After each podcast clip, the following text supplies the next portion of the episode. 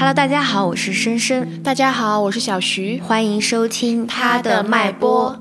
那这期的话，大家看标题可能也知道，我们两个其实关于性的话题一直都想和大家一起聊一聊。嗯，然后深深最近发现梅辣最近办了一场性教育展，它应该是全国首个大型的性教育展，叫做《我向很多人打听过你》。嗯嗯，然后那梅辣大家可能应该有的也了解，就是草莓的莓，辣椒的辣。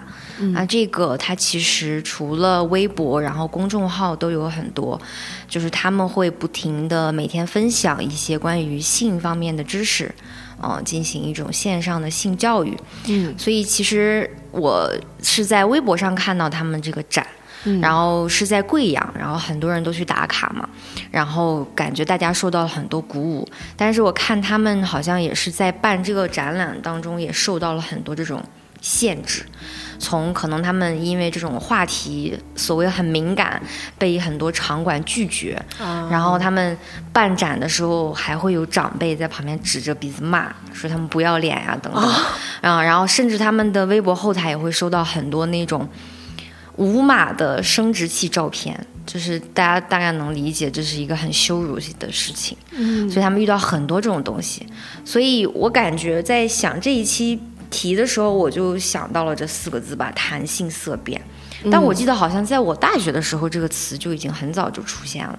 嗯，但是到现在为止，你看从线上线下很多平台，其实大家还是在规避，好像隐藏性这个话题。所以今天这期节目，我们就决定从头讲起，就是从我们自身的经验讲起，让我们一起大声的来讨论性。嗯，然后有一个比较有意思的是，最近我们俩发现了一个剧，当然这个剧可能二二年的时候就有了嘛，有了第一季，叫《风骚女子》，嗯，英文叫 Minx，就是 M I N X。其实它这个翻译还蛮好的，就是说女孩儿，就是所谓的比较骚一点的女孩儿，叫风骚女子。嗯，然后其实这个剧挺爽的，它讲了一个大概，嗯，美国十九世纪七十年代左右，她一个女性主义者，她很想创办一个杂志，嗯但是当她去到那种展会去接触这种，呃，当然那个时候大部分都是男性的这种发行方，呃，对发行方的时候。会发现没有人愿意给他机会，但是有一个男性特别有意思来找他，然后，但是他最后发现那个男生是做色情产业的，就是色情杂志的，对，所以他们俩就。当然，这中间也有一些磨合，但是也就一拍而合，说我们来做一个面向女性服务的色情杂志。是的，是。其实，在看这个剧的时候，我觉得很有意思的是，就是哪怕这已经是几十年前的这种环境背景，嗯，但我们俩在里面看到了很多我们现在依然在面对的问题。对，可能比如说最深刻的就是这个女性主义者，这个女主角、女主角，她可能是比较学术派嘛，啊，所以她一开始进入这个男性这个公司这种色情行业的工作氛围的时候。他有很多性羞耻，所以也让我们觉得挺有意思的。嗯，我觉得可以最开始来聊聊我们两个比较印象深刻的性羞耻瞬间吧。嗯，深深不是刚讲，就是他刚进这个公司的时候。就是很让他很不适应，是因为什么？因为他们就是做这种情色文化，情色文化他需要去选模特，嗯，就像可能我们一般杂志选模特，你可能说他的气质、他的脸，或者说他跟产品是否合适。但它是一个色情杂志，所以说在这个过程当中，他加入了一个东西，叫做这个人的生殖器官是否好看。是的，所以这女孩一去就面临了一个关于。就是说要去找这个男模特，他的生殖器官也要很好看，这样的一个面试。他最开始有点难以直视。对，直说的话就是看到了一堆屌在他的面前晃来晃去，然后大家都特别的处惊不变，只有他一个人陷入了一种这是在干嘛？啊，对，我去，甚至就特别受不了的那样的一个状态。然后他整个人就非常的紧绷，然后在这个过程当中，你能感觉到他很害羞，但是也会有很多，我觉得那个叫真的是羞耻一样的东西上来了。其实，在深深写这个稿子的时候，我当时去填这个里面的内容，他第一个就叫说你印象最深刻的性羞耻瞬间是啥？我还跟他开玩笑，我说忘了。我说因为从我有记事，就是说对这些东西有概念的时候，好像一直都比较光明正大。但聊一聊，突然一下就想到，应该是在小学的时候吧。嗯，跟爸爸妈妈出去旅游的时候，一不小心进错了卫生间。啊，啊，是男厕所。当时进去之后，就是我不知道大家有没有跟我一样相同的经历，就是你在那个隔间里久久不敢出来。哦，真的吗？对，因为你很害，你怕的东西就是说，万一你就站在那里了啊！哦，你说万一你这会儿出去碰上谁，嗯，对吧？如果你碰到谁，他会不会觉得啊，你一个小女生居然进男厕所，啊，你你为什么要这啊样？就是我觉得那个时候就挺神奇的，不会想着说是啊，大家会觉得是我走错了，嗯或者是误会了，但。我的第一反应就是，我一个小女孩要被别人看到我进男厕所，可怎么办啊？嗯那个时候就是那种慌张，我真的是在隔间里站了好久，半天。哦，我就是前一段时间还进错过男厕所啊，然后但是最搞笑，我觉得是可能是真的是摆脱了以前的那种，就是是那个男生啊叫了一声，哦但是我很淡定，我说哦不好意思哦，哦我就走了。是哦，然后我感觉我应该就是上一期其实讲过了，就是当 朋友们在聊就是见过几根屌这个事情的时候，啊我不是被陷入了一种非常尴尬的，因为就是所谓的现实中我只见过零根，啊但是当时我。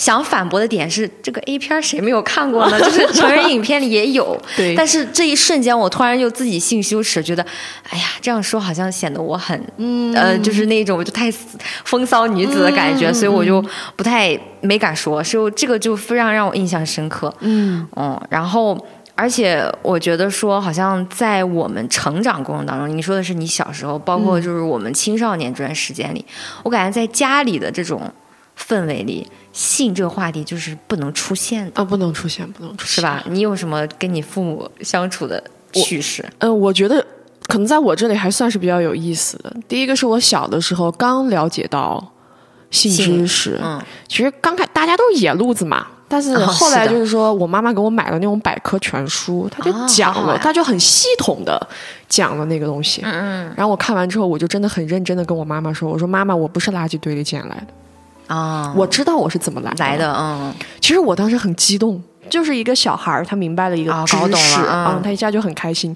但是我就发现我妈沉默不语，然后我妈耳朵还发红。我妈说：“啊你明白了就好，你明白哦了就好。就是把这个 隐蔽过去。嗯，对，然后第二个，对于我而言是趣事，但是对于我妈而言可能是一个比较痛苦的事情，就是我一不小心说漏嘴了，嗯，就是我妈知道我不是处女了，哦，这个事情在我们这儿的确感觉是比较就是当时真的是话赶话说完之后，我也有一点痛恨自己为什么要讲这个，然后我妈妈的表现就是非常崩溃。哦，你知道，于母亲而言，她就久久无法理解。然后，那我作为女儿，我一定要帮她开解这种心情嘛。我就使劲跟她盘，我说，我说，那你告诉我，我到底损失了什么？哦，是的，我们就说到最那个什么，我说我也没有意外怀孕啊，对对，我也没有染上病我也啊。保证了安全。对啊，嗯我说我我说就这样完了就完了呀。我说你能不能跟我讲你到底在难受什么？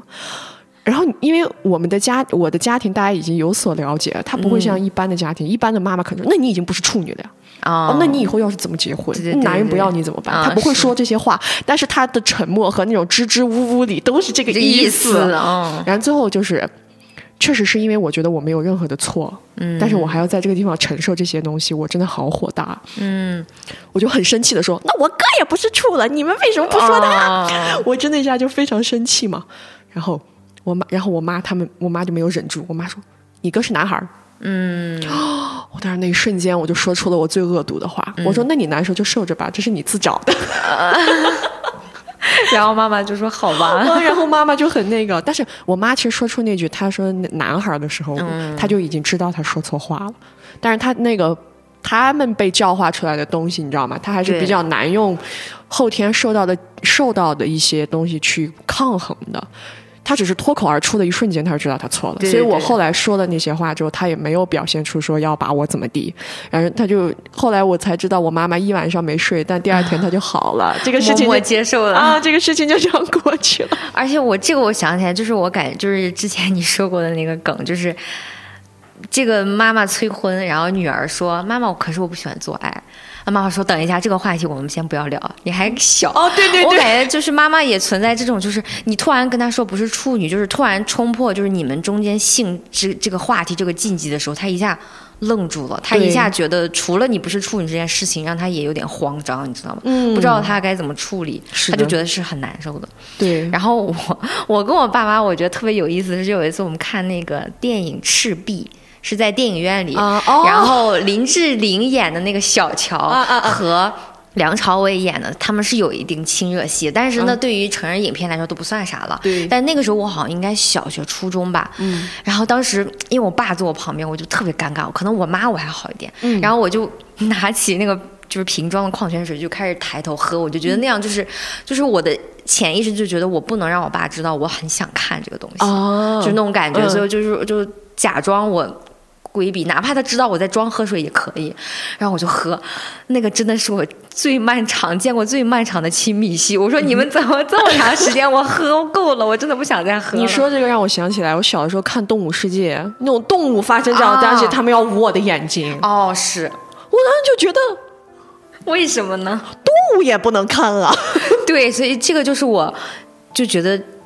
除了家长他不会跟你说，然后传递的小孩也就哦，这个这个东西我不能碰，我我我我一说，可能他们会觉得我我小小年纪怎么思想不纯洁？但是你不觉得这样他反而会出现另外一种状况吗？就是如果你正大光明的跟我讲，我对这个东西不会有一些隐秘的想要了解的那种欲望。是的，大家越这样越这样，其实这个东西就变得非常的禁忌，然后它就产生了另外一种，我觉得真的只有我们东亚人才会觉得这个东西的那种特殊性。对，因为我们你看了解性都是旁门左道，哦，自己偷偷的。然后他越让你看，你就越想知道为什么不能看。我对这样怎么？然后你就一下那个东西的刺激性就会变得非常大。是你到，我觉得那个好像真的是一种，到你一定年龄的时候，你发育完整，然后你真的对这个非常好奇，嗯你不管从任何渠道，你都想要知道关于这个的事情。对啊，你想，一个是文化让我们加强了我们对这个东西的欲望，一个是生理结构，因为人他到那个青春期开始发育的时候，你的性器官就开始发育了呀，它开始运作了呀。是的，你的身体本身就会产生对这个东西有渴望和欲望啊，对这是很正常的。是因为我是从还蛮小就发现了自慰这件事情，嗯，但是当时我不明白这个是什么嘛，也嗯都不知道这个叫自慰，我只知道哦，这样好像挺舒服的，嗯对我来说、嗯是有一个就是肾上腺素往上冲的感觉，反正就是一种舒服的感觉。对，然后所以当时会去找一些韩国的那种情色电影看，哇哦，三级片，对，然后你就、因为那个时候网上还是能找到、哎我喜欢看，香港三级片。对，然后就是去看这种，所以就是了解性都是从这个里面。对，包括可能到初中的时候，一些朋友啊、同学可会说，我当时有个同桌，他很喜欢看黄色漫画。啊我也喜欢看对，所以他就会跟我讲，然后大家就聊得很热络，你知道吗？哎，小的时候也会出现这种情况，因为那时候家里所有人共用一个电脑，嗯，哦，我，妈就从我的电脑 电脑上发现了了我在看这些东西，哦妈我妈就问我怎么回事，我说啊，小广告弹出来的，我也不知道。这个方法很好。还有一个段子，嗯，说那会儿他用手机，然后刷这种网站的时候就没有衣服嘛，他妈妈就问他说。啊，你为什么要看这种不穿衣服的女孩？他说：“妈妈，因为手机质量不好，衣服没刷新出来。天哪，这个好搞笑啊！” 我小的时候看到这种相关的段子可多了，很有意思。是的，然后我觉得，就我们从我感觉我们俩的经验，应该大部分人都还蛮相似的，就是这种不能说，到不敢说，到你哪怕真的就是比如说自慰啊这些事情，你是不能够宣之于口的。或者我小时候一直会觉得我这个是一个蛮邪恶的事情，我不能让别人知道嘛。嗯，那到现在可能才敢承认，所以我感觉就有一个问题，就是我们的性到底去哪儿了？我们为啥不谈论这个？我感觉这个就是引起，就是说，特别是对于女生来说，如果你谈性，会发生什么事情？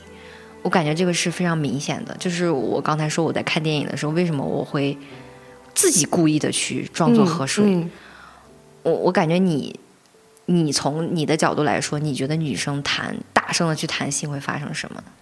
两种情况，嗯嗯，我觉得两种情况，然后这个里面就分内部和外部哈。嗯，你比如先先讲这种女性群体之类之间，你去谈论性，其实就两种情况，一种是鸦雀无声，一种是兴趣盎然。是的，这个其实在这个过程当中有一个特别厌女的现象就发生了。哎，我昨天在微博上还刚刚因为这个事情跟别人产生了一点小小的口角。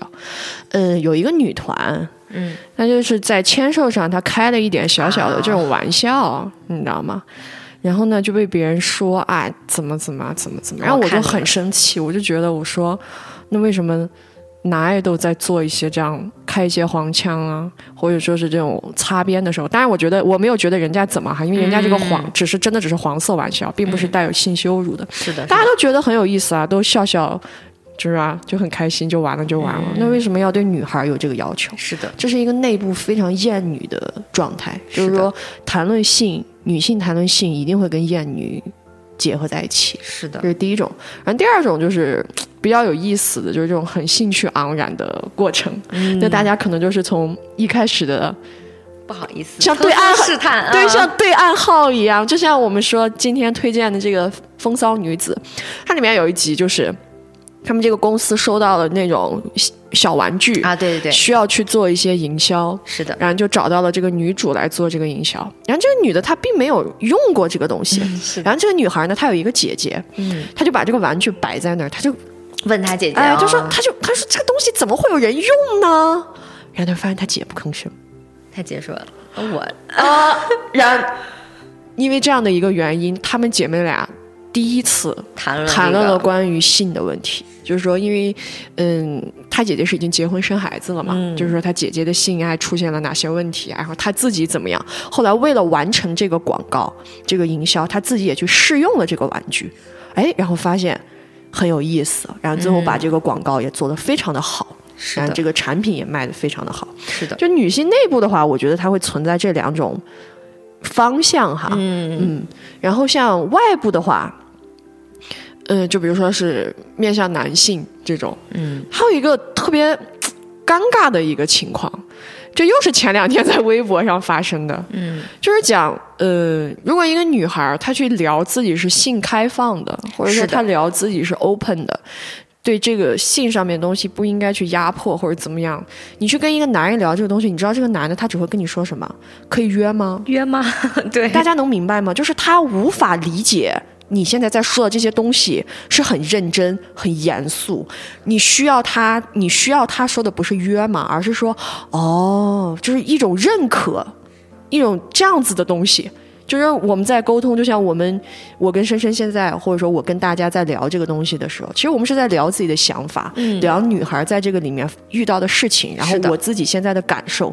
但是他们最后只会总结为两个字：约吗？对。是的，一这个，这个就让人很尴尬。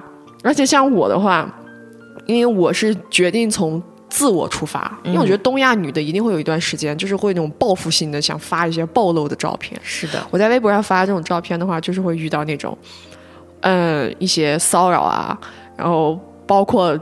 都不知道为什么就会突然关注我这样的一些情况，我跟他们老你有收到过像梅拉他们收到那种照片？会，我很小的时候就收到过，对高中的时候玩微博就收你到过。你那个年纪是绝对会收到的。嗯你十四岁到十六岁的女性是最容易收到这个照片的。对，我我，但是我跟深深开过玩笑，我说我的解决方式就是我会把这种照片存存下来，有人给我发的时候，我就会用这些照片发回去，完美解决了。我觉得这个方法特别好。就是用这种方法互冲，你知道吗？对，所以我感觉就是你说到，包括你说那个约嘛，就想到上期我们讲那个单身女性就是这样。我感觉我们出去就是你其实也是莫挨老子，不要靠近我，但是他们一定会把你当做是一个。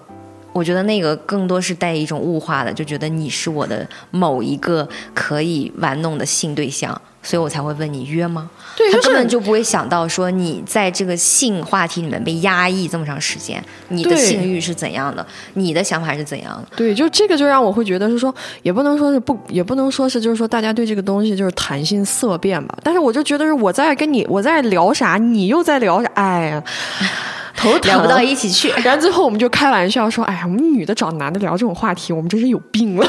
是的，然后我觉得我感触比较深的就是你刚才说的被羞辱这个事情，就是我想到为什么我在看电影的时候，我小时候也发生过事情，就是。十年前的网络环境没有现在管控的比较好嘛，嗯。所以就是当时那个百度词条它会自动给你填入一些东西嘛，当时里面应该有个词汇填的应该是这种，就是黄色网站的这种宣传语吧，然后被我爸看到了，因为家里就是那一台笔记本，他们平常不在家，就是我用，然后我爸就突然一下大发雷霆，说是不是你，是不是你？就是当时那个东西肯定不是我呀，因为那是百度他自己的词条你。是真的网站了、呃，对，就是就是对我，我可能只是看一些情色电影，但是我就心虚了，你知道吧？嗯所以对我来说，那是一个，我会觉得我是一个坏女孩儿，我是一个。说实话，再严重一点，觉得你挺贱的，或者你挺骚的，你不应该这样。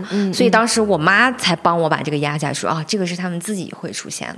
但是当时的那种恐惧，我没有敢反驳回去，就是我本人觉得这个是不好的。所以我就想到这种我们一直经常提到这个 slut shaming，就是 slut 这个词，大家应该都听过，就是很多女歌手啊，她也会在。嗯，就是歌歌曲里说这个，然后就是这种荡妇羞辱，所以就是我感觉到在性里面，好像女性会更甚一点，就是特别是他会针对女性告诉你说，性就是脏的，是坏的，对，是危险的，特别是对于你们来说，嗯，我感觉这个里面很包括这种，就是人一开始对于自己，其实你想性欲它其实是一个非常动物性的东西，常见非常动物性的东西，所以。当人非要去压抑自己的这一部分兽性的时候，我能感觉到人对自己这一部分兽性这种厌恶和讨厌，所以他必须要打压。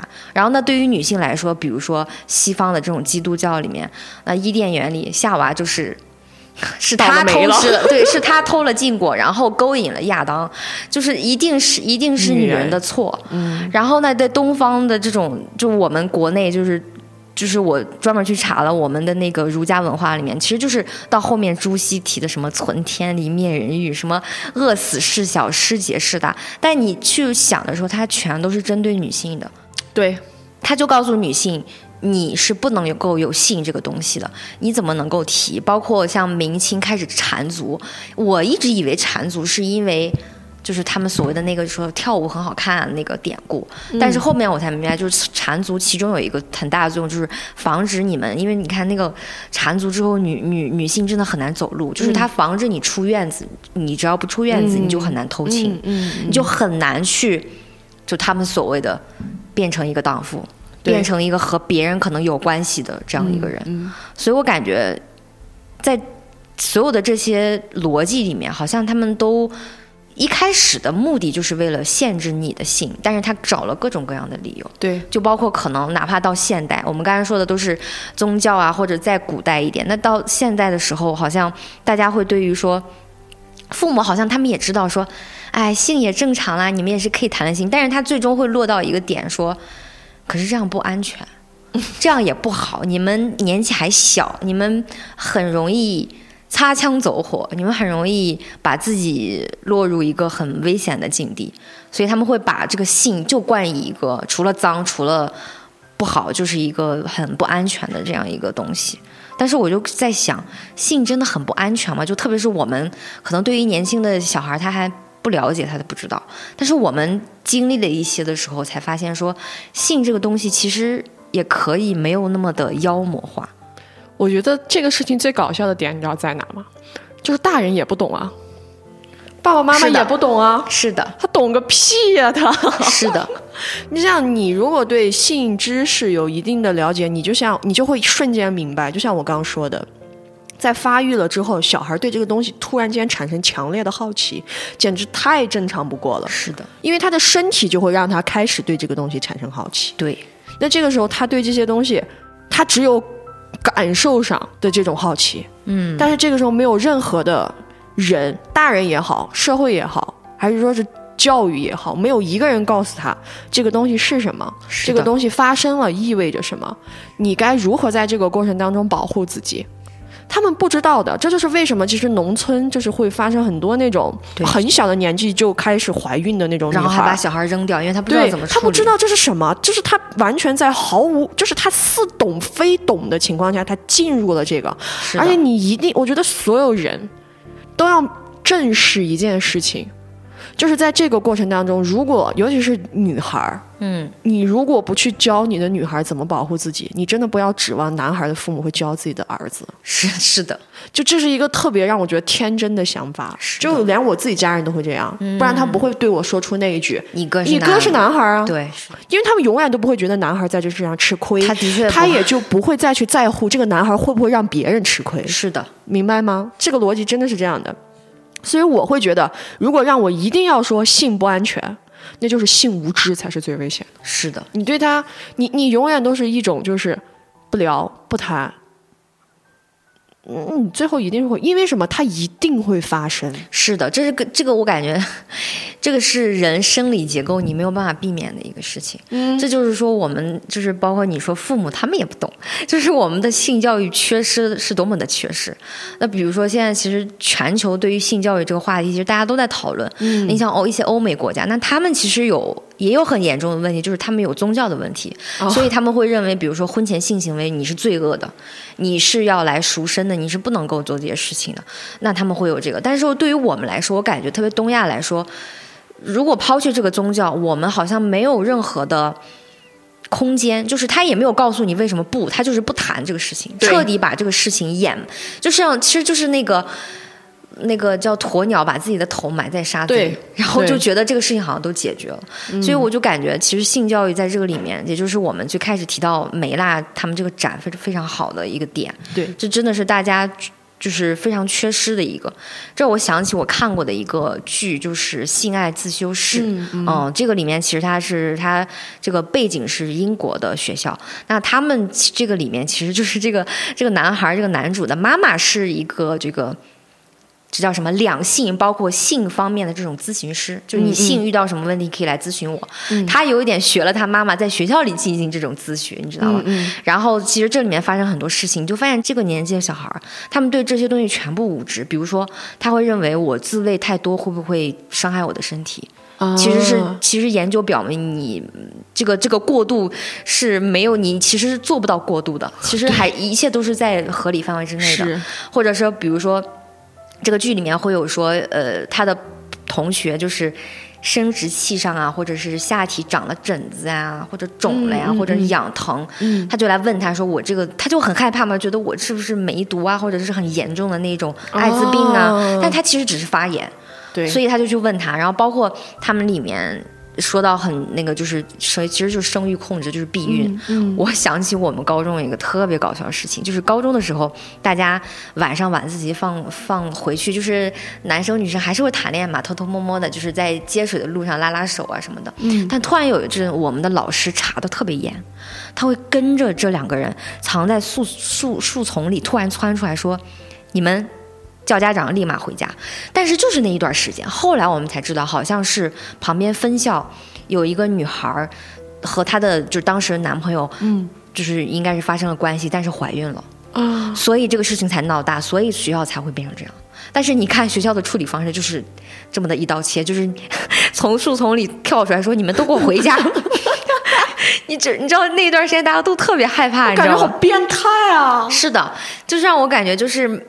我们的环境里没有一个人告诉你这个事情到底什么是一，什么是二，嗯，也不愿意讨论，嗯，就包括你像我们，大家应该在路上都见过无痛人流的广告那么多，可是避孕的广告或者是说安全性知识的广告、公益广告又有多少？我是看过，就是柏林的那种地铁站有大幅大幅的这种安全性的这种关于性方面的这种安全的这种公益广告。嗯那我觉得不是比无痛人流广告要好得多吗？来的快捷的多吗？而且无痛人流对于女性的这种，他说说的是无痛，但是人流对于女性的这种伤害真的非常大。是啊，所以我就感觉就是在整个性教育方面，我们的这种缺失真的是很让我们没有办法去。真诚的去面对我们这个欲望，面对这个，其实不管从生理上还是心理上，因为性，你包括其实自慰也是一种性行为嘛。我感觉这个性，就是我看这个剧，我感受到就是，其实性最终还是你怎你怎么跟自己相处和你怎么和别人相处。对，所以他妈妈的那个咨询让我觉得啊，豁然开朗，就是我们的这些都可以反映到，甚至反映到我们的原生家庭，我们最近是不是抑郁或者怎样，就是就是这都是你。个人的问题其实都会反映到性上。那你如果不谈这个东西，好像一下所有东西可能会突然爆发，变成好像都是性的坏，或者是都是你的问题。就比如说得抑郁症，一定说你的心理承受能力不足，这是一个非常片面也非常武断的一种判断。嗯嗯，所以其实，那我们刚才聊了这么多，就是性教育带给我们这种不足。然后我觉得还有一点就是。性其实大家都会有，但是我觉得在成长过程当中，为什么我们一定要提女女生的性？因为我感觉女生的性被压力的太多了。你像男生，你就像你说到现在，爱豆们男爱豆开黄腔可以，女爱豆开黄腔就被骂的要死要死要活。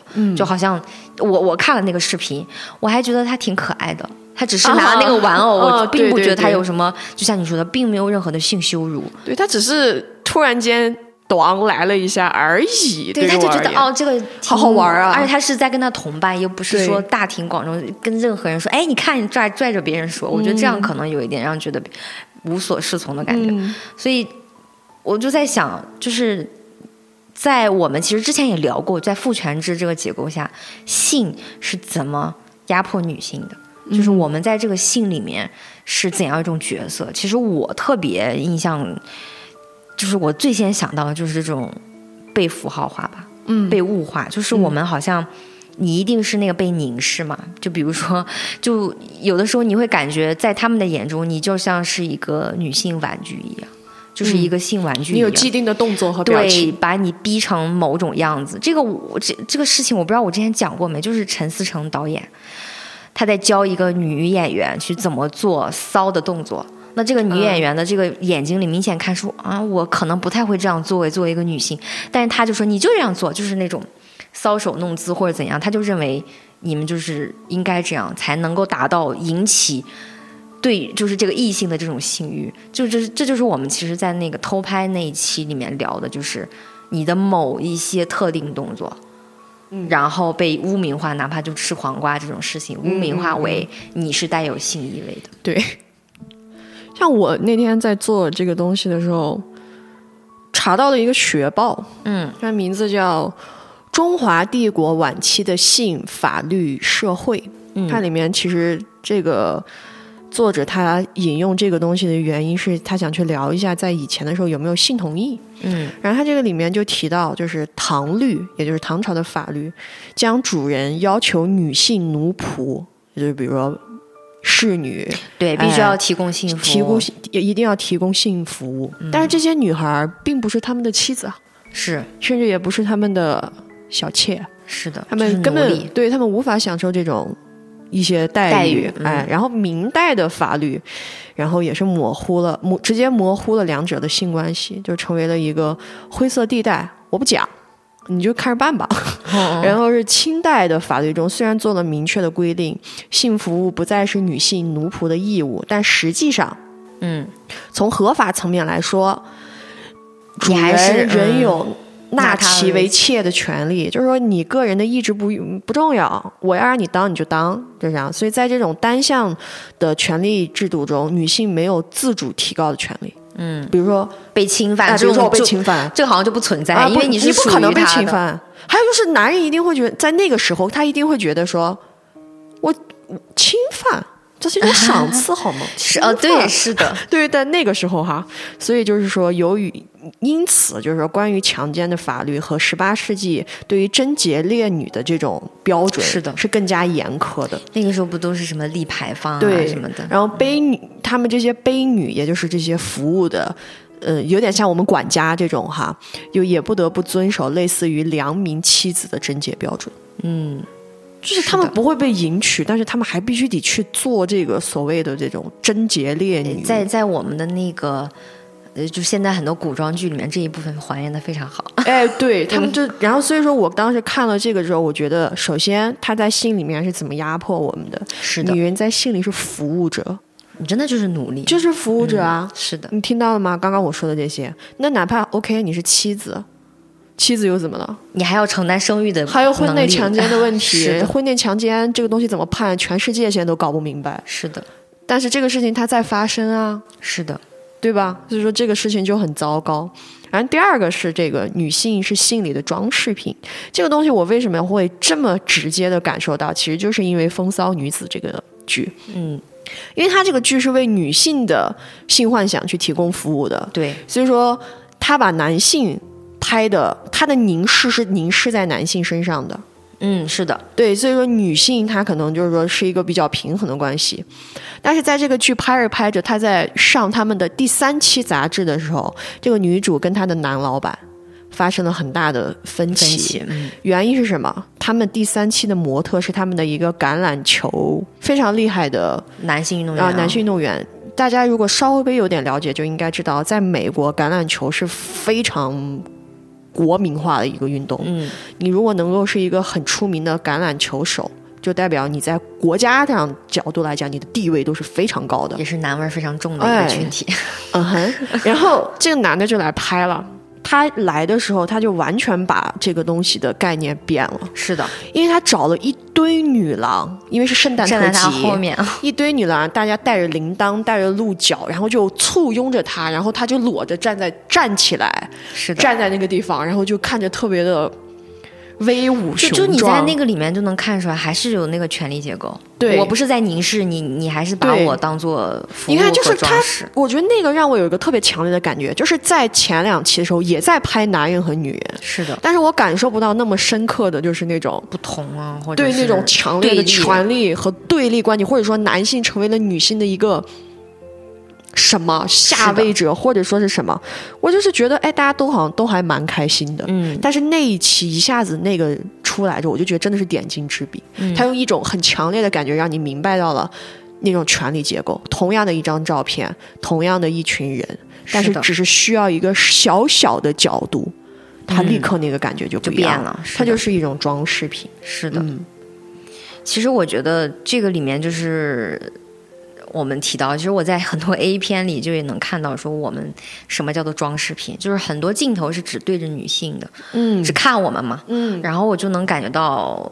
有某一些女性，就是有某一种类型的影片，它会以就是演那种，就是女性是随意被摆弄的，啊，很多。就是 男性又不露脸，但是女性在里面是一个让我感觉就不是一个人的感觉，所以我就非常清晰的感觉到女性在这个性里面的这种客体化的东西。就是有一种 A 片分类叫时间静止，嗯它那个类型就是说突然间全世界的就是时间全部停了，除了这个男主之外，啊，所有他身边的女的都不会动了。嗯，然后他就会在这个过程当中做一些事情，然后所有的女女性演员就要表现出来自己像一个玩偶。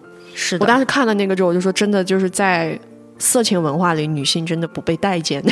是的，因为那个片子真的那种类型，我觉得女孩看了之后真的是会非常难受的。嗯，那个感觉是让你用《风骚女子》里面的一句话，就是我真的觉得我好恨自己啊。嗯，看完那种类型的话，嗯其实我我之前也跟你讲过，在我自己的性体验当中，我有一次就是因为某些语气或者是动作，让我感觉到我是一个物品在那里。嗯那一瞬间，我脑子嗡的一下，我就觉得，就是我不想这样，我感觉我被践踏，我是被踩在脚底下的那种，嗯。不被当个人，我特别不舒服。嗯。然后就是我感觉，就是好像我们的那种，这个引申出来，就是我们的那种女性本身，你是不该有性欲的，嗯。你的自主性欲是非常的，就是不存在。嗯。就比如说，很多人吧都会说，就是女女女性可能个人，我个人认为。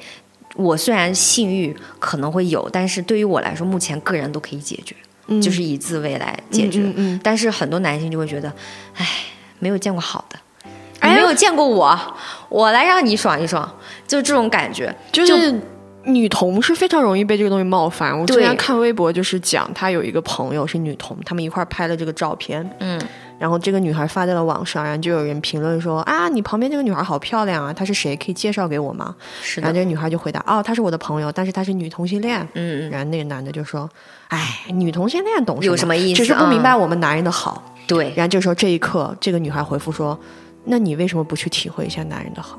是的。然后就哑口无言。对这个里面就感觉到他们对自己 自己生殖器的那种强调，他认为非常必要且重要。就是你们少了我，我真的见过男生很诧异的问，就是他真的很发自内心的疑问说，女性同性恋到底怎么发生关系啊？他真的很疑惑，他觉得我说。这个性这个东西有什么不能够发生？就在他们的眼睛里，好像只有进入或者被进入，被他们的生殖器官进进入，所以才叫。所以对，所以他就还就是，如果你说这有什么不行，他就会问你说，哦，那你们是会用假的那种玩具是吗？就是他一定要是一个 finger。对，一定要是，或者是性性里面就是包括是刺激阴蒂啊，或者是抚摸、亲吻，这不都是性的一部分吗？对于你们来说，好像所有的享受真的就是只是进入那么一刹，就让我觉得，好吧，让我又觉得没有办法跟你们聊这个话题，就是又回到那个约嘛。对，然后完了之后就是。当如果女生开始说我对我开始自主的去探索性需求了，想去表达说 OK，我们女性也有性需要，嗯，我们需要市场接受，我们需要社会接受的时候，你会惊讶的发现他不许你有，是的，嗯，他是不允许你女性有的，是的，我跟你讲，这个时候你就会觉得被背叛了，你看吗？这个世界就是男人的故事，对，就是哎，我这个有个特别，我前两天刚看的一个。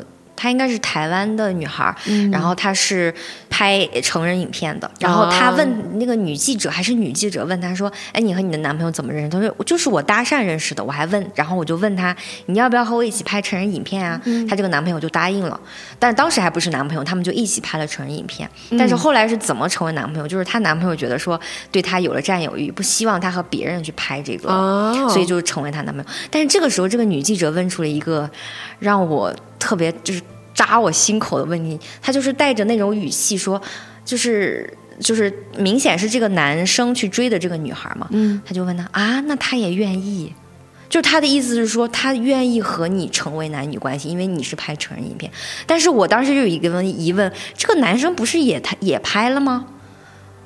你不是他也拍了吗？就是他的语气里充满那种，但是那个女孩就是还蛮有礼貌，又重新讲一遍为什么他会来追求我，或者为什么我们会在一起。但是这种冒犯，我觉得可能对于某些女孩可能会觉得天哪，你在说什么？为什么我就觉得就火了？对，为什么我拍了这个成人影片就？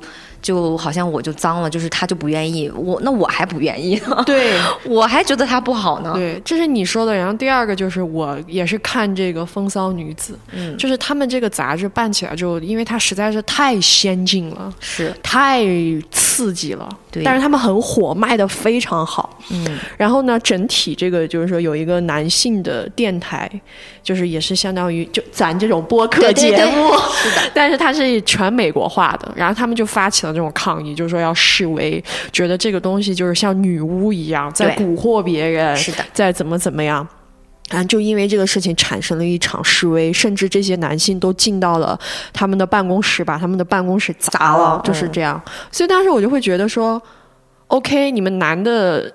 哎呀，我都不想去讲男女的问题，我就讲大家都是人，你们有性需求，我们也有，你们的东西都拍了那么多种类了，是的，你们有六十四个种类，嗯，我们现在就只想有一个杂志都不允许，都不可以，都要说我们是不好的，所以我当时就说，这个影视剧也是用一种很潜移默化的手法，把所有的观众推到那个地方，在那个极端里，然后相当于在逼问所有人，你看啊。是的，女的就是一本杂志都不允许哦。是的，所以我就觉得他手法很好，而且我感觉就是他们那种表表现出男性的那种恐惧，就是包括这个发行商，就是和这个女主一起发行杂志这个男性，他会遇到一些就是说，哎，兄弟。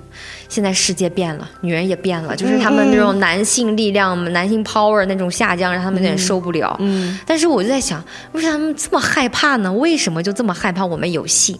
其实我感觉这个我们不停的每次都在讲，就是性真的就是包括我们之前推荐那个《父权制与资本主义》，就是它里面就讲了。对性的这种霸占，就是其实它等于对生育权的这种霸占。对，因为你我那天突然一想，就是在生物所有的生物里面，都是男性去吸引，就是雄性去吸引雌性，比如说那个孔雀。它会大展开自己的去吸引雌性和它去交配。蜘蛛，哎，不是螳螂，为了让还会吃掉它的头。对对，就是为了能够让母母螳螂能够有充分的营养活下去。是的，公螳螂是需要。被吃掉的。对，我小的时候看那个黑猫警长，实在是实在是看得我太难受了。我当时觉得你怎么可以把它吃掉？但是它就是好像就是那种必须那样，然后它还在哭，然后我当时就觉得啊，我们女人真的是看不得这种东西。对，因为它好像要保持那个营养，对，它才能把孩子生下来。所以其实就我我是好像知道，只有海马是雄性繁衍，就是怀孕生子。哦，除此之外的话，应该我感觉大部分都是雌性为主嘛。但是雄海马它是那种。其实是雌性海马把那个东西，就是相当于卵子和精子对，整好，给他，他然后去孕育，它给了它之后，去它相当孵出来，哎，它是个袋子，然后是孵就可以了，。就所以就是基本上还是雄性去吸引雌性，所以就是对于我们人来说，我们其实也是生物的一种啊。那女性最终为什么没有掌握性呢？就是他们不让我们掌握生育权对啊。就是这让我想起为什么那么多男性他们有处女情节。这就是就是，哎特别是你再往前追溯，当那个他们还可以一夫多妻，或者是你可以控制你的时候，他们的那种害怕，他们对自己血统所谓不纯正的害怕，因为这个逻辑我们讲过很多次了，他太明白这个孩子很有可能不是他的。所以他把你禁锢住，说只要你没有接触过其他男男性，你生的孩子一定是我的我的娃。但是如果你一旦跟别的男性哪怕摸过手，那可能古代的那种科学就更，你摸过手、见过面、你拥抱过，那我就说你不纯洁了，因为你生出来孩子很有可能就不是姓我们家的姓，就把我们家的这个皇家血统给污染了，就这种感觉。所以你就能感觉到他们。其实这种以男性的这种血统往下传递的这个脆焦弱性，虑啊，对他的那个焦虑和不安全感非常非常严重，所以他才会把所有的这一切压在女性的身上，说你得是处女哦，你得干净，你得为我服务，就是这样一种逻辑。我看到很多这种很妖魔化的东西，说起来也有一点丢人。我的某一任前任，嗯他跟我分手之后，他应该是又跟其他人在一起了。嗯但是这个女孩儿，就是可能也没有好太久，他跟这个、这个女孩就又跟其他人在一起了。嗯我不是很了解哈，嗯只是看到他在朋友圈发了一套，让我觉得就是类似于好像是说男性。他射精之后，什么这个越前面的人，他就越会保留在女性的身体里。啊，这然后是什么说什年代的么想法？生孩子的话，子宫就会先汲取这部分体液。怎么精子还会排队然后？我当时的感觉就是，你真是不了解女性阴道里面的消杀系统。对呀、你以为你的精子还能留那啊，么久吗？我当时真的很丢人哎，我就把它删了。啊，这是什么年代？他怎么还有这样的想法？你知道，我有的时候我是一个绝对不会留前任联系方方式的人，的人就是因为我会在某一天突然恨自己，为什么当初会眼瞎，对。哇，这个这个真的是有点魔幻，就到现在了，二零二三年但是但是如果大家没事儿干，去看看，真的相关的理论很很多哦。就就很很弱智，但是真的大家就是那个逻辑严丝合缝。然后我就很想问一句，你说这个东西它怎么可能留存在女人的身体里？你们也、你们知道女人阴道里面的那个消杀系统有多牛吗？是没有东西进去之后能活着出来，除了我吃的劣孩子等劣等的也不可能存在。我们是会挑选的，我们也不是什么都接受，好啊！吗？我当时就觉得，我说太可怕了。是的，我我我觉得这个是我今年，我可以说今年听到过最吓人的一个逻辑。我的天哪！还有一个就是我想到说，当他们在说女性的性的时候，我感觉他们把我们就比如说海妖或者妲己。把我们变成一种特别、精哎，对，特别贱的这，我感觉这个里面有个就是特他们特别矛盾的这个艳女，因为我前两天对看了那个呃柴静在伊拉克的一个纪录片，就是他们伊斯兰教在进行圣战，那他们那个里面是就是那种非常严苛的，就是不管男性女性，你的性是不能存在，自慰和手淫是完全不行的。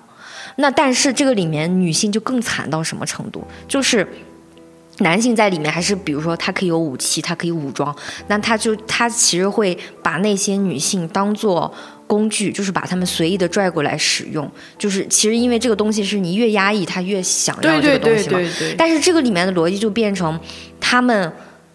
觉得就是他们也知被被这种洗脑嘛，觉得你的这个念头就是罪恶，但是他们把这个罪恶的源头怪在女性身上。哦，我明白，就是说你勾引我哦，嗯你是妲己，你在祸国殃民，你怎么可以勾引我？你不是好女人。是的，就是变成了一个就是。就这个《谚语》里面这本书里面讲的非常清楚，就是他们为什么他们需要女人帮他们解决这种他们他们的最生理的欲望，但是同时他们又怪你让他有这种欲望。英国之前拍了一个英英剧叫《明书》还是《明珠》？啊对对对我看明书哦，《明书》它讲的就是维多利亚时代的时候这种性工性工作者女性的的生活状态。嗯，那个我印象我太深了，就是里面有一个男的。他很夸张，怎么就是他对这些妓女们嗯，那个恨呐、哦，那个就是让我觉得天啊，他们是他把你咋了？他把你八辈儿祖宗杀光了。对对对但是镜头一转，他在大马路上找了一个妓女。就是我在那一刻我就明白了，就是我们也在之前的节目有聊过，偷拍那个节目聊过。我说这个标准没有标准，它是可变化的。是的，他只是因为他要伤害你，对但是呢，他又觉得他伤害你需要一个理由，对，那他就会觉得啊，你看你穿的露，你看你十一点还在马路上，是的，他只是想找到一个这样子一个脆弱的，都让人觉得不符合任何逻辑的一个东西。好，这个东西动，然后他就可以释放他的那些恶意，嗯，他就可以做这个事情，仅此而已。我觉得不可能再有更多的东西在。对，其实这个里面真的是你能想到，我好像也看过就类似的片子，就是这个男性，嗯，他在和这个街上的女性工作者去进行这个性关系的时候，她还是满嘴的那种，不管是脏话也好，还是这种大骂也好，嗯，这这就是她的她他们在所有。的这种，不管是两性关系还是性里面各种关系里面，对我们女性的那种暴力，你都能看出来特别恐怖。其实我们刚才讲的这个逻辑，让我想起一个词，就是“恐同即深贵”。我觉得这个非常这个意思。对这个逻辑非常的相似，就是他明明是这么的爱女人，他这么的需要女人，但是他把你推到了一个万万万。就是一个非常罪恶的地步，然后打骂你，就是伤害你，其实这就是非常暴力的。我觉得这就是父权结构，让我实在是不知道该怎么说。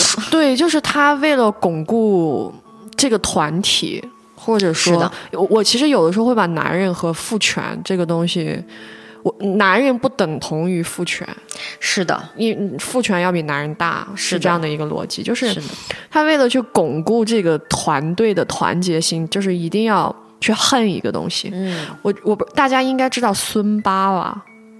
谁？就是一个贴吧，嗯嗯。里面聚了很多人啊就是贱女这样的一个东西。嗯那个贴吧的用户画像非常有趣，嗯上至精英阶级、大老板、嗯，医生、大学老师、是律师，下至可能就是普通人，就是比如说，就像咱们这些上班的呀，或者是再往下一点，可能就工人阶级。嗯嗯，你要知道，其实如果听我这样讲，这三个阶级真的是水火不容，是的，他们是内部的竞争，而且是男性。对，你仔细想，这其实是一层又一层去压的，这是一个很强烈的鄙视链。是的但是在这个贴吧里面，大家和超和谐。因为当站在女人面前，他们都是一样的上位者，为什么？因为这个贴吧的共性就是厌女，是的，就是比如说很多坦克，然后包括就这种恶意的词汇，包括就是他们会把小红书上那种女孩的照片发在里面去评判、批判怎么，或者去开合某一个女性主义、女权主义者的个人信息，嗯这是一种。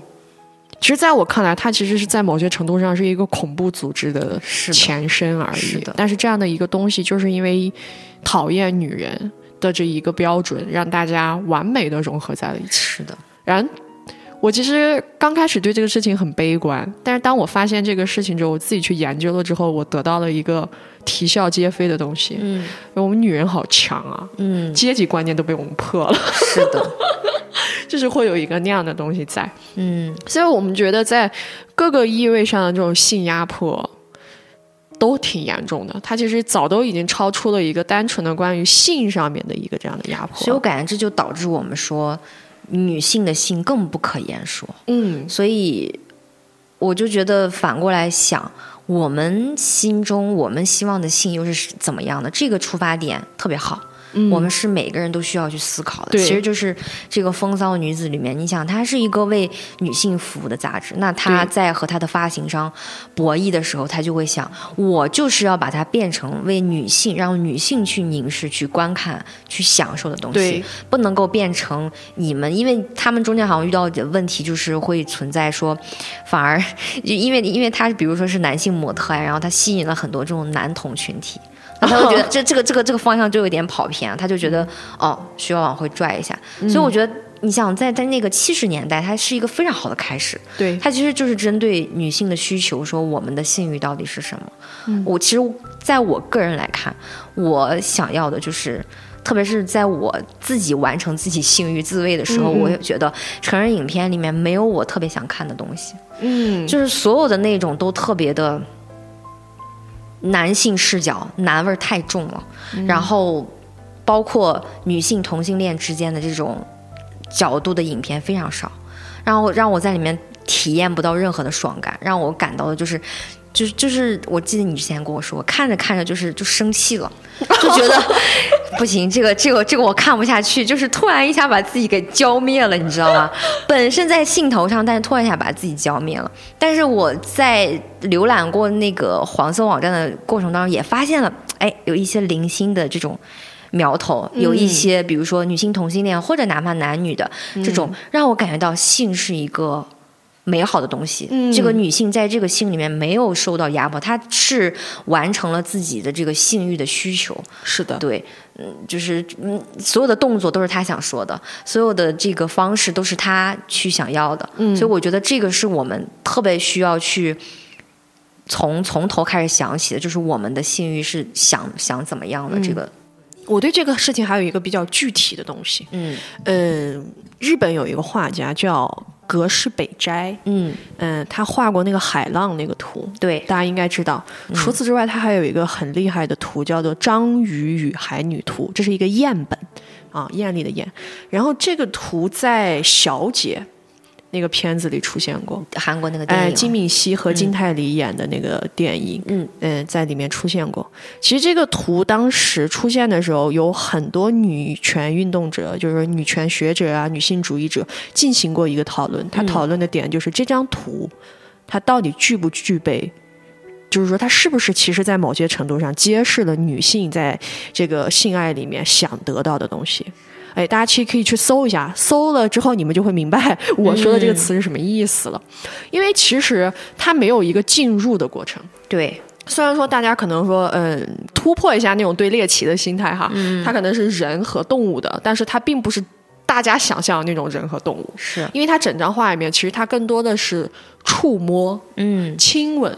是的，这样的一些动作，对他没有接进入的动作，是就觉得好像在某些程度上，其实他揭示了女人想要的是什么。是的，也在也也会有一些女权主义者在信里面提出，其实比起进入这个东西，对女性的阴道的有感区和无感区，大家不知道有没有了解？你觉得最近你在进入前面，大概好像是。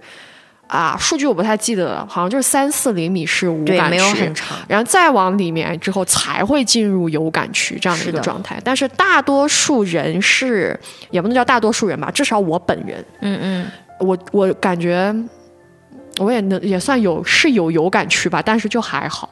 进入这件事情对女性而言，对于我而言，它并不是一个唯一的和完美的一个性爱的动作。是的。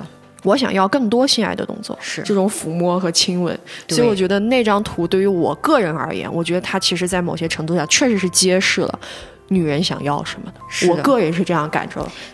这就是我们刚才说的，其实不一定非要进入，而且就我我看过一个研究，也是说进入的这个区域大概其实就在十厘米到十二三厘米左右，嗯，具体数字我不记得了。嗯，所以大部分男性在宣扬自己多长。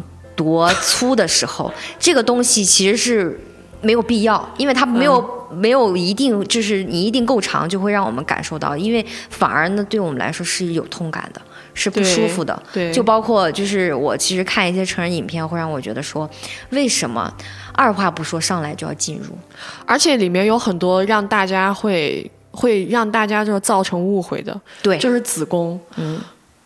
首先，那个东西很难碰到。其次，如果你真的碰到，会非常的痛。啊，还有人要碰到那里吗？呃，因如果要是去看很多这种文字类或者是图画类的，他会专门用这个东西。其实，其实我明白他的手法是什么意思。他只是为了让你去理解他这个递进，就是说他终于到了他非常舒服的那一刻。他其实是想让作者、读者代入的。嗯，但其实这个。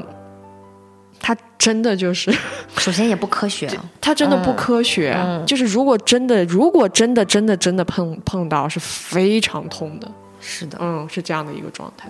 所以我在看这些成人影片的时候，我真的也会，唉，看着看就很生气，觉得我不想再看。有的时候我会觉得你在骗我。是的，就是你知道，女人是能够看出来那个女演员在演。哦，是的。就是啊，当然了，这个假高潮这个事情，大家应该都非常有共感。对，就是我一看，我说完了，嗯，我识破了。哎呀，头疼。是的，所以就是刚才说的，这个除了进入我们需要的这种抚摸、亲吻这种非常亲密的动作，是也是性的一部分。是，包括重要。包括其实女性的这种性需求里面，性兴奋里面，阴蒂是最重要的一个，是比阴道更重要。因为阴道其实本来就是生产的渠道，对，而阴蒂就是我们其实让我们的性器官，对，让我们兴奋的这个点。是的。嗯，那 其实聊了这么多，我感觉也是，其实也聊了很多我们个人的这种经验了。嗯，那我觉得好像我们俩现在好像对于大声说性这个事，好像没有特别的。羞耻了那！我完全没有了，不然的话，我今天不可能录这个节目。是的，我也觉得，就包括我，其实刚才提到很多我自己的这种体验，其实对于以前的我来说是不可能的。我会觉得啊，不要说吧，别人会怎么想我呀？但是我觉得这个就是我们大声谈性的第一步，就是正视自己的这种是性欲望。就是我现在真的，哪怕这个这个节目哈，我的父母可能也会听到，但是我的父母是百分之百会听到。但是我很敢大声的说，我的性欲还蛮强的。嗯，我是那种性需求还挺多的人。嗯，我也是。是的，所以而且我觉得这个就属于是女性发情真的是非常正常的一种生理现象，你不用觉得红。别说出来，是非常正常的心理，就是生理现象。而且其实我感觉就是我们刚才说的，有时候和异性的这种没有关系。就比如说我目前来说，对于我来说，我自己都可以解决。嗯，就是自慰这件事情，我都可以。你说到这个两性，我就想说，大家应该听过那句话，就是叫做男人可以把性和爱分开，但是女人分不分不开。我就想问一句，Why？我觉得也可以分开。你听谁说的？听谁说的？哦，问问过女人这个意见吗？因为我自己当时第一次听到这句话的时候，我就回想了一下自己，哎，我觉得我可以哎。嗯。我完全可以，哎，但我感觉这里面有个微妙的，就是我感觉我们女性，就是我们刚才说的，比如说亲吻、抚摸，我们需要的那个性是那种交融感更强一点，而不是就是说你就进入吧，你就就是就就来回这样吧，抽插吧。但是对于男性 来说，我觉得可能更多他认为的这种性，好像就是。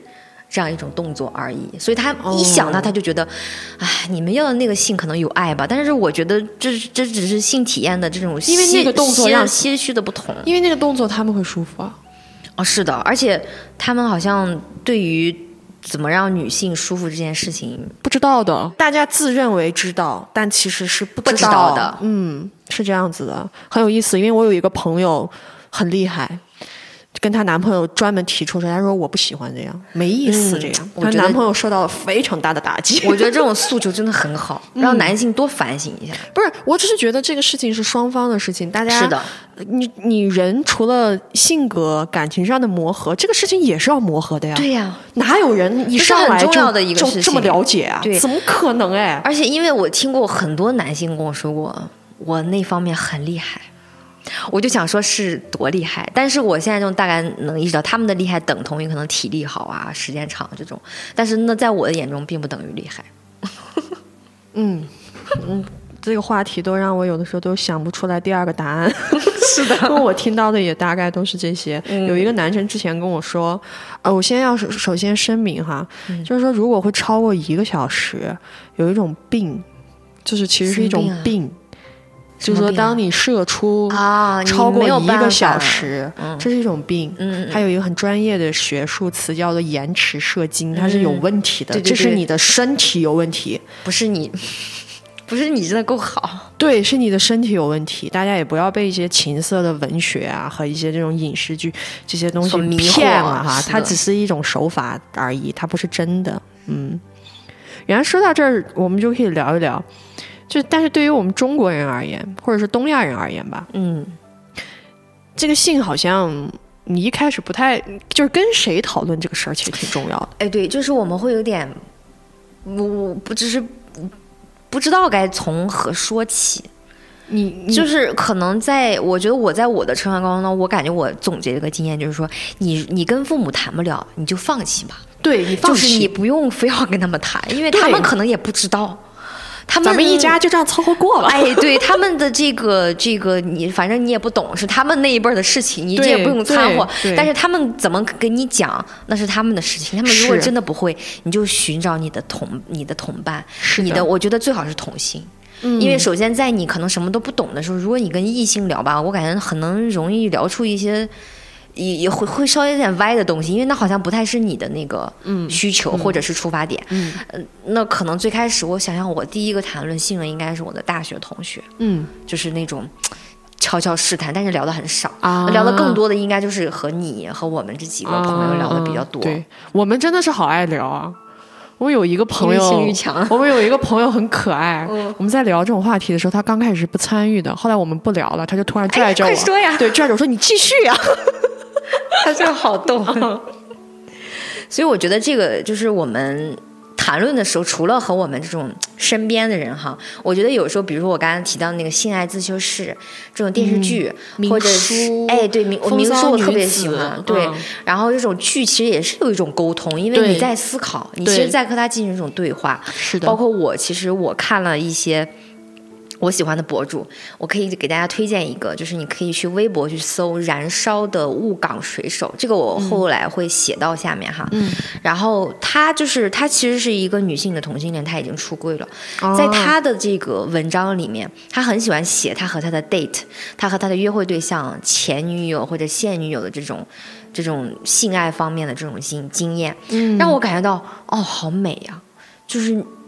就是不只是女性之间的这种情感的美，就是性本身在他的笔下变得是这么的诗意，让我觉得啊，这个这个也可以让你达到一种性高潮的感觉，不只是说生理上的，然后你能在情绪上达到一种性高潮，所以大家可以去关注一下，因为关注他，其实你能感觉到他对性这个话题是完全不规避的，他也愿意和大家聊，是嗯，然后。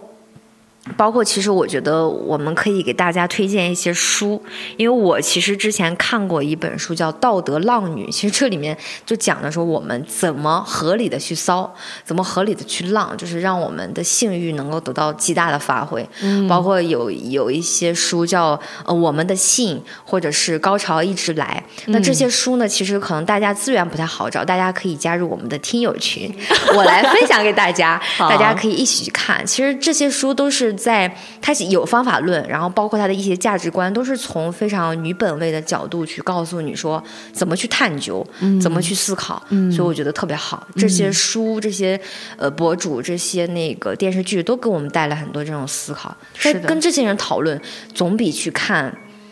就是这个这个鱼龙混杂的成人影片呀，或者情色电影啊，这种相对会更刻板、会更多的一些东西，要来的更直接。对，嗯，那是一个剧。当你有了一个成熟的，或者说你知道你自己是什么类型的时候，你再去看这种情色影片会好一点。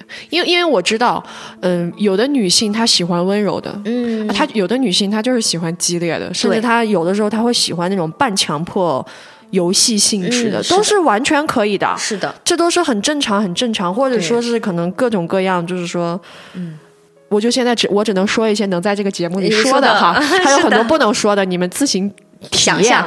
但就是我是希望大家能够先有一个比较成熟的系统之后，再去选择大家想看的，可能会好一点，是的，对吧？因为我有知道有很多女孩可能是因为那种。半强迫制式的这种影片，看了之后对性产生了特别强烈的那种抗拒、抗拒和恐惧感，这个就让我觉得，哎呀，有一点点可惜。就是这其实是一个美好的东西，是一个的东西，对，是一个很有趣的东西。不要去，因为这些东西反而本末倒置了你的感受。而且这个里面会有一个问题，就是因为我们长期在这种父权底下的这种。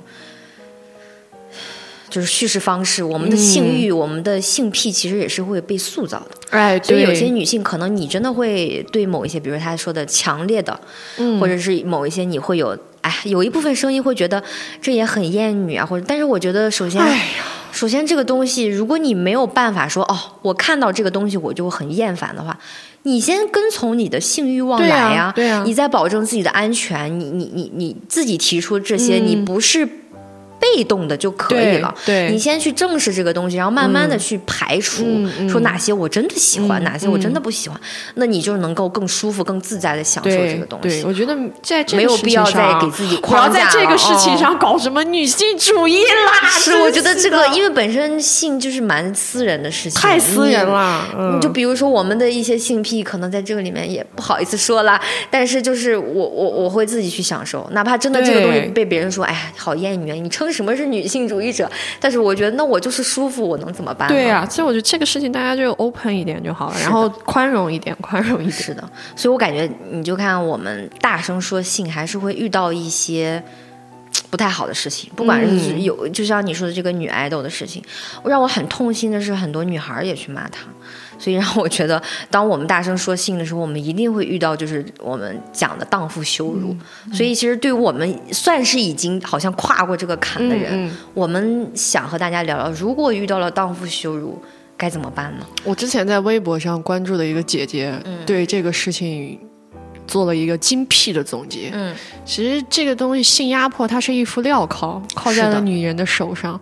但是其实大家换一个角度想，你把镣铐举起来的时候，它就成为了武器。是的，它其实也会成为这个镣铐是别人来锁你的。嗯，你不要自己被这个东西锁到。是的，就比如说当时我看到这个事情的时候，我很愤怒。虽然有很多女孩也会骂他，但是也会有很多女孩像我一样帮助他们，是的，支持他们。嗯，说。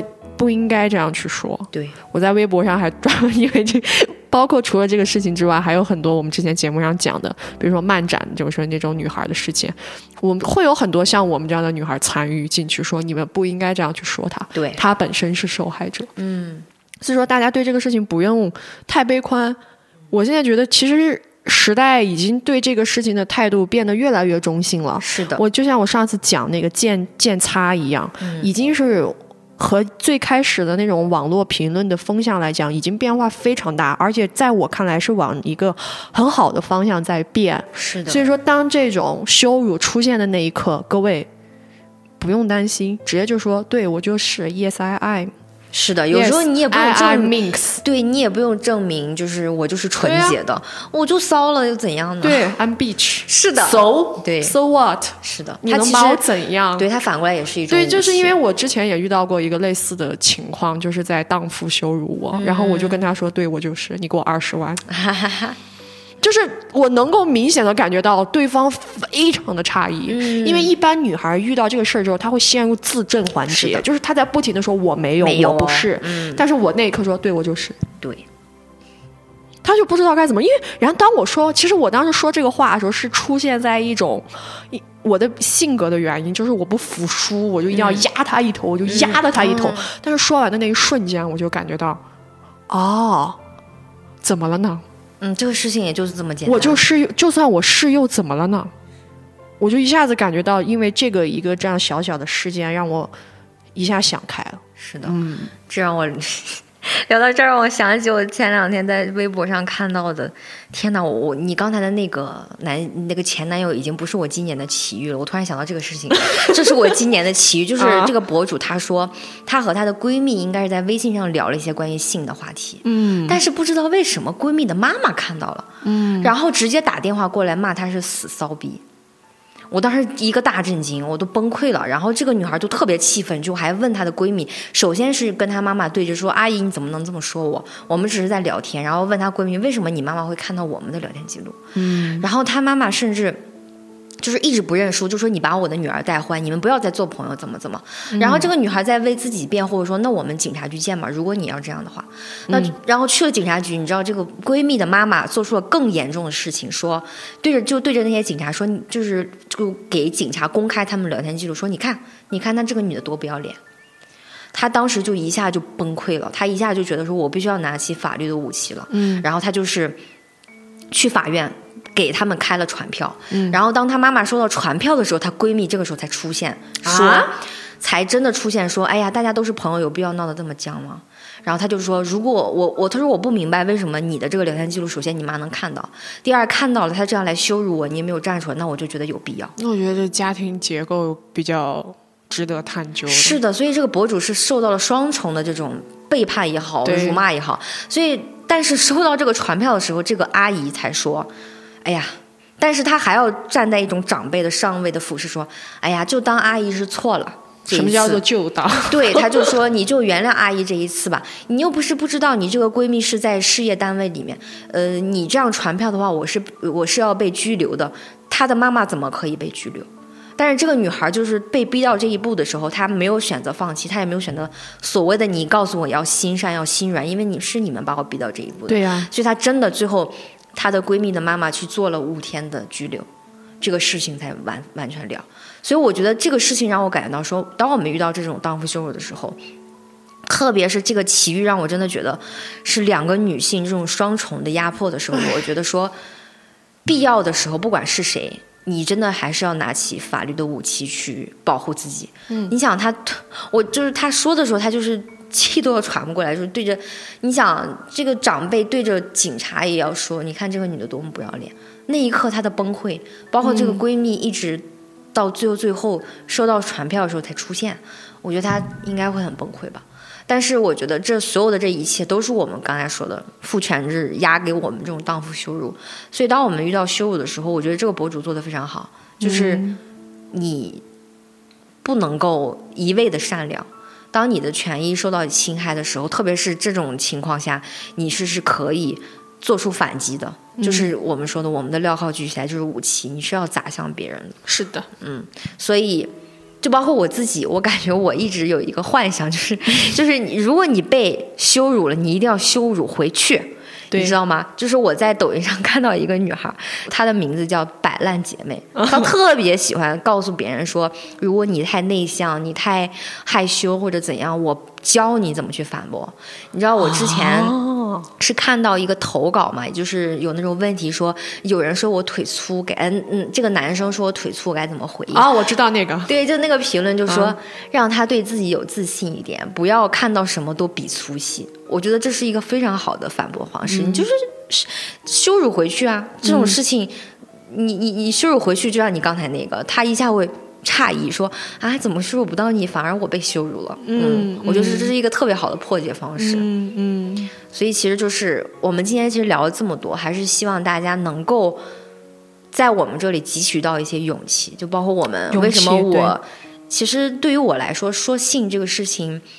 虽然不那么难了，但是它也是需要勇气的。特别是当你知道你的节目，你的父母很有可能听到，你的亲戚朋友会听到的时候，你还是会觉得说，哎，要不要收敛一下？但是我还是希望说，我们的这些经验或者我们刚才讲的这些东西，让大家。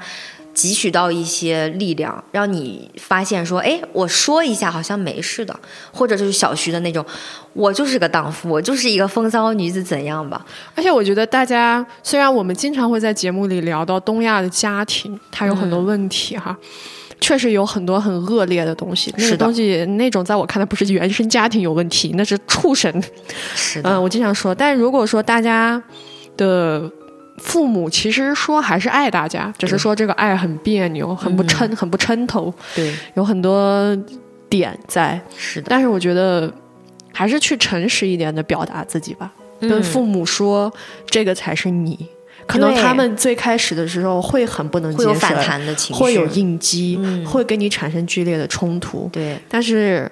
说不定时间长了之后，他们会慢慢的接受你，因为我的家庭就是一个这样的过程。从最开始，大家，我妈妈真的是曾经跟我说过，我真的不知道是哪一步出了问题，让你变成了现在这个样子，是太好了，不是出错了。但是，我为什么还在，就是说，包括这一期节目，我还是说不会用，除了说我怕敏感词把我们的节目和谐，这样，我不太去避讳的原因，就是在于我觉得我是对的，嗯，我没有任何的问题。那我不应该让步，我不应该改变，对吧？要坚定这个事情，嗯，大家真的可以尝试去，对。但是也回到我们刚才说，如果真的不行，也放弃，也放弃啊，也没必要逼自己 孩子。就是对我，我觉得父跟父母的关系，真的有的时候他也只是你的父母，对你也不用神圣化，觉得我一定要跟他把这个性的事情说清楚，哦没有必要有这样的枷锁。就是我们。量力而行啊。对，呃，而且我有我们有很多的朋友愿意和我们讨论，是的。比如加入我们的听友群，我们大家都可以在群里不停的呃说这些你的经历啊，或者你的想法都可以，嗯，所以呢，今天的节目就到这儿了，希望大家也都可以和我们一样大声说信吧，嗯，我们就下期再见吧，好，拜拜。拜